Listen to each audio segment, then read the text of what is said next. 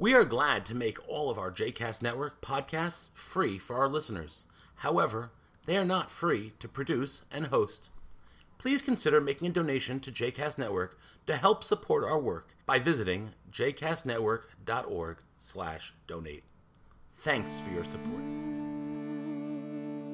You are listening to A Taste of Romemu, a JCast Network podcast. For more information about Romemu, please visit romemu.org.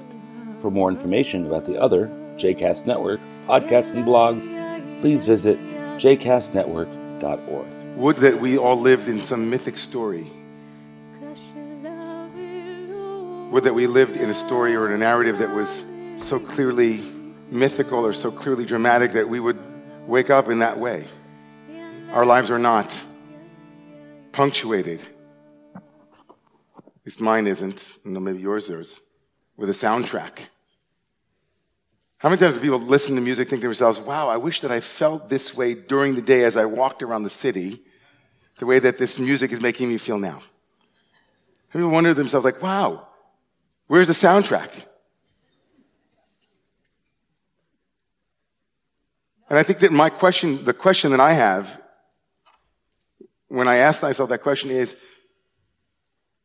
is there an implicate reality to my explicate experience? I walk around all day and I'm thinking, oh, I'm just, it's another September day in New York, 2019. Nothing feels particularly dramatic. Almost feels like we need hindsight or some kind of retrospective to think of our lives and feel into them in the mythic and the profound way that it is. Otherwise, it's just a yawn. Like, oh, here I am. It's another Tuesday morning. There's something profoundly disconnected between our lives prospectively and in the moment and the way that we retrospectively, nostalgically experience them. Would that all of us were playwrights or screenwriters. I don't have the, you know, Ariel, neither one of us has, has the joy of living or maybe the existential exhaustion of living with someone who is a playwright for whom every story is a story.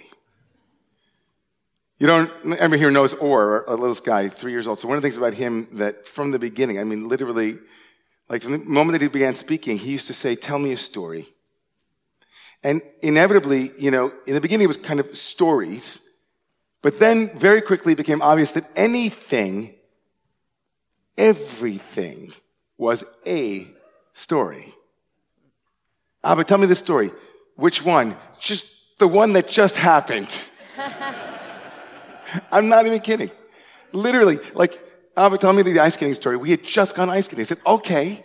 We got in the car and we drove a long way. We were in Florida and we looked for an ice skating rink because you wanted to ice skate. And he's wrapped. it just happened to him. He's wrapped. And then what happened? Well, or we were there and then we stopped. Yeah?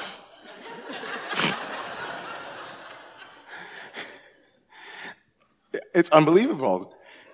I used to think I'm not going to be creative enough to, you know, no, you don't have creativity. You just have to recount the last 10 minutes and it's a story. Tell me the story. And if you do attend and or officiate, if you're lucky enough to attend enough really good funerals, funerals that were rich and where the life led was full. More often than not, the stories that are told are not dramatic stories. Or at least they are in being told, but maybe for the person living them, they weren't. A moment that was just a choice becomes pivotal in their story. And what's so profoundly important about our sacred literature or literature in general is that it actually stops for a moment and looks and constructs a story that probably wasn't like my son or Orr's story, but because of the ability to construct it, it teaches us a lesson that we might then use in our lives, in our day to day narration or our day to day moments to stop and pause and say, What's the soundtrack here? What's happening here? And obviously, some moments lift up higher than other moments in our lives. But I was telling Tal a story last night. He said, Abba, come in and read the story to me. So I read the story to him, and of course, I know this story. I want to share this story with you as a way to frame a voice that I feel needs to be awakened as we now prepare ourselves for the blowing of the shofar. People have heard of Chelm, I'm sure. The wise men of Chelm were anything but wise, but they were. In fact, the fools of the village, of course, the whole village was full of fools.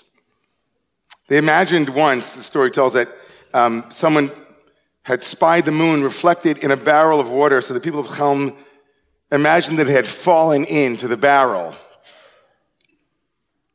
And so they shut it so that it wouldn't get out. And then, of course, in the morning when it was no longer there, they thought someone had stolen the moon and they sent for the police. These are the kinds of moments in Chelm.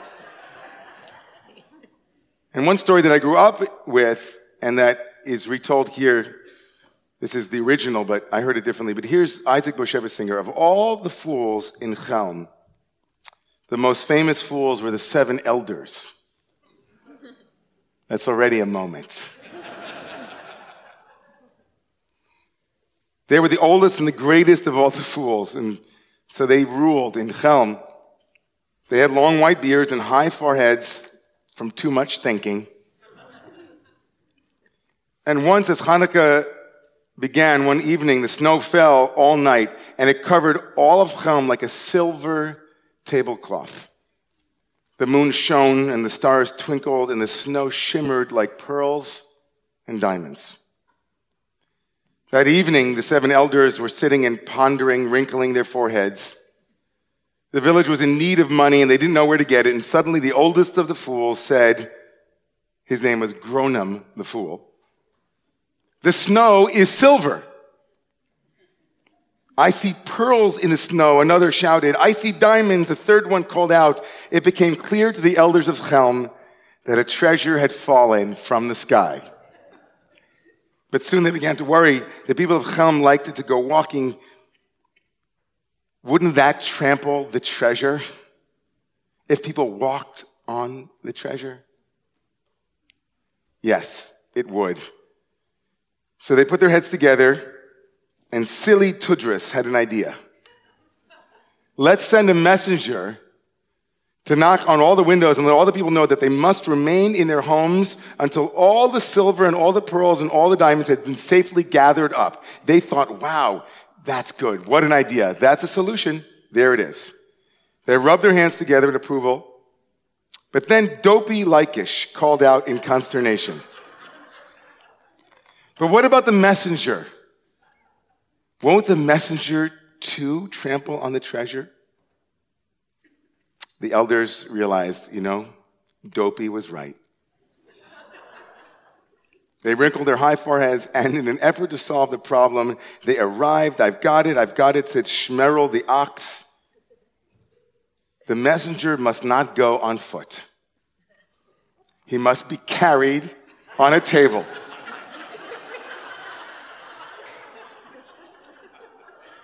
So that his feet will not tread on the precious snow. Oh, they, they were so delighted. Ugh. they sent to the kitchen Gimple, the, the errand boy. They got a table out. Before they knew it, they had four carriers. There was Tritel, Beryl, Yokel, and Yontel. And so it went. And when the sun came up the next morning, of course, they looked out the window and they saw that their treasure had been trampled upon. They woke up and they looked and they saw that there was no way.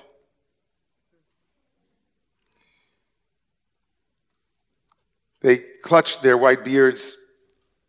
They admitted that they had made a mistake. But what they then came with us, they said, maybe we made a mistake, and next year we should appoint four others to carry the four that were carrying the one.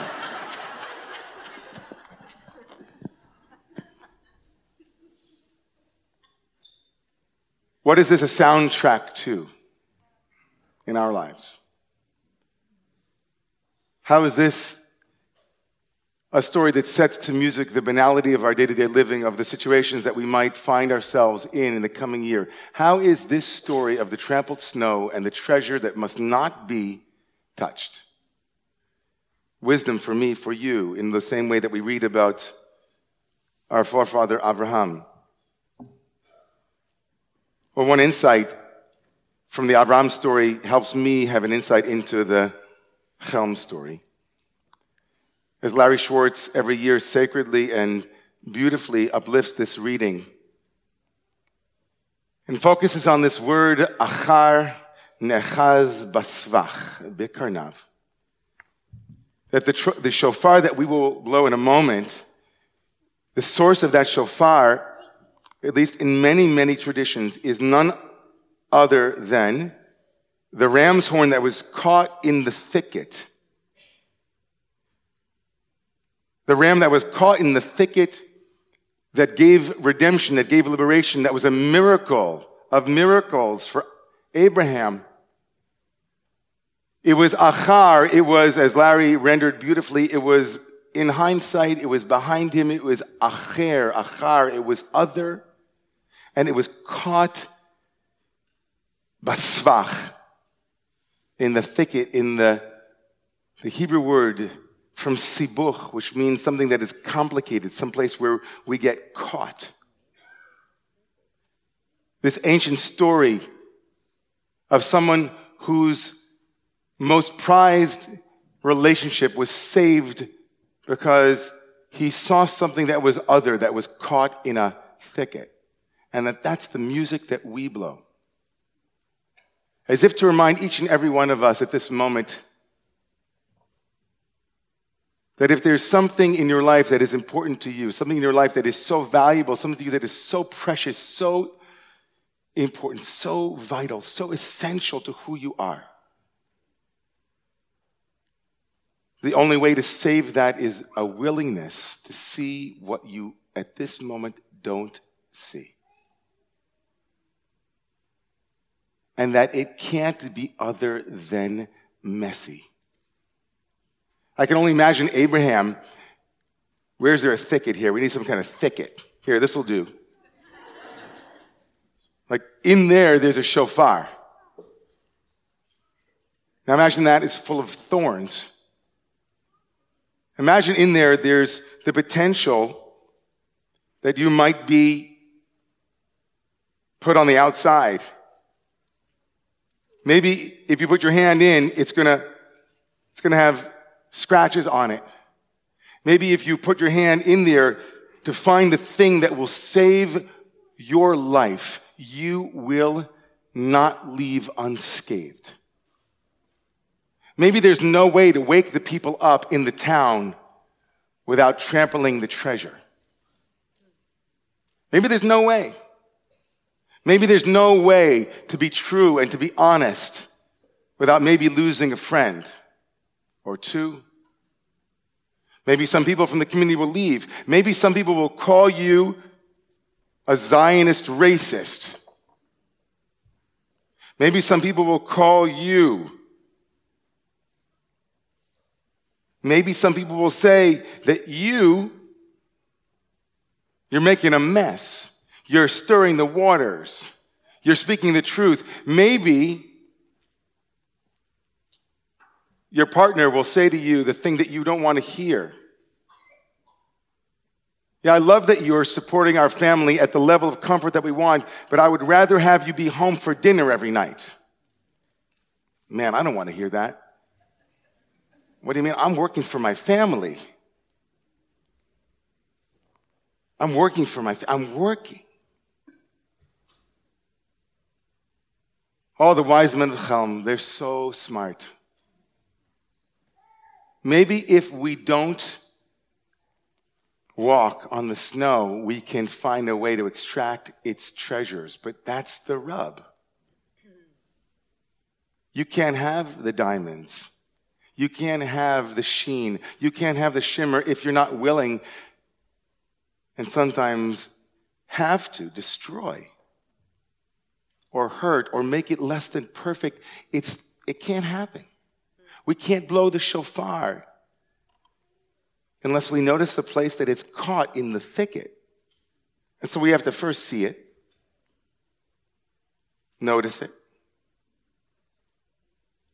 and then we have to be willing to get into the sibuch, into the complicated place that the shofar invites us into. We spoke about on Sunday night awakening the voice, because when we hear God's voice, we want to run and hide. When we hear the voice of conscience, we want to run and hide. God says, Where are you? We say, uh, I was hiding, but that's good. Saying you're hiding is a good thing. And then along comes the divine and says to us, as Rabbi Cohler-Esses said yesterday, where are the voices of the children, the voices of the ones who are on the margins that we have to lift up? Awaken those voices. Then we heard the powerful Torah this afternoon yesterday from Rabbi Rivera about Chana and the cries of Chana. And then we heard of awakening our ability to hold multiple voices and to take a thread of love and weave it together, sometimes inaudibly, but it is tikva, it is hope. Ha tikva, that has held our people for 5,000 years. Hope that is able to bridge the tears that Rav Kook so beautifully spoke about yesterday. And now this morning, again, Rabbi Kolar is speaking to us again from the place of awakening the voice of tenderness. And now, right before we rise to blow shofar, to ask us, to ask me, to ask one another, what in your life is so pristine and shining that you would rather not step in it so that you don't have to wake up?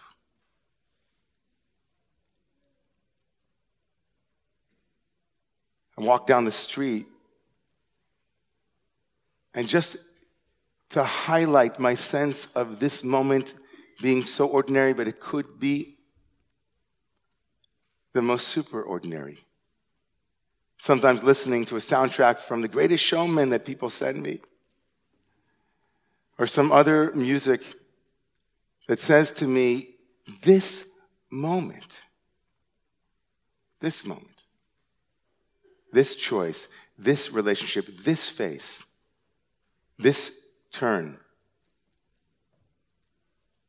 Turn to that which is complicated. Turn to that which is what we want to preserve, but that can't be preserved in the way that we thought it could be. We need to stir the waters. We need to trouble them. Trouble the waters of assumptions of privilege and awaken our capacity to listen to the deep, deep, silent, but still voice of the women this year who had the courage to step forward and complicate our constructions around power and patriarchy. To those who step forward this year and will continue to step forward to trouble the waters, to trample the pristine snow of a world where we just move through. This instrument of troubling, this instrument called the shofar, is taken from the place that saved Abraham's life. It might save ours too.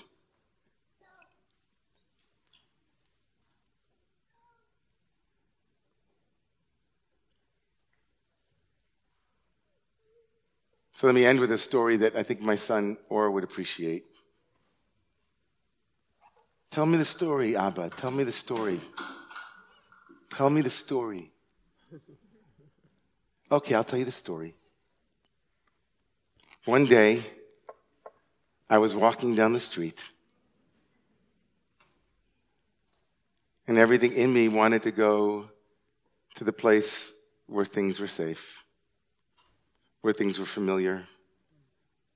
Everything in me wanted to imagine snow with no footsteps in it. But this time I didn't decide to hire anybody. I walked myself. And I knew full well that the only way to wake up and to wake the town up is to put footsteps in the snow. That's the only way that we're going to gather its diamonds. It's the only way that we're going to find a way forward. Once upon a time, there was a community called Romemu, and at 1140, the rabbi said, Would you please rise for the shofar blowing?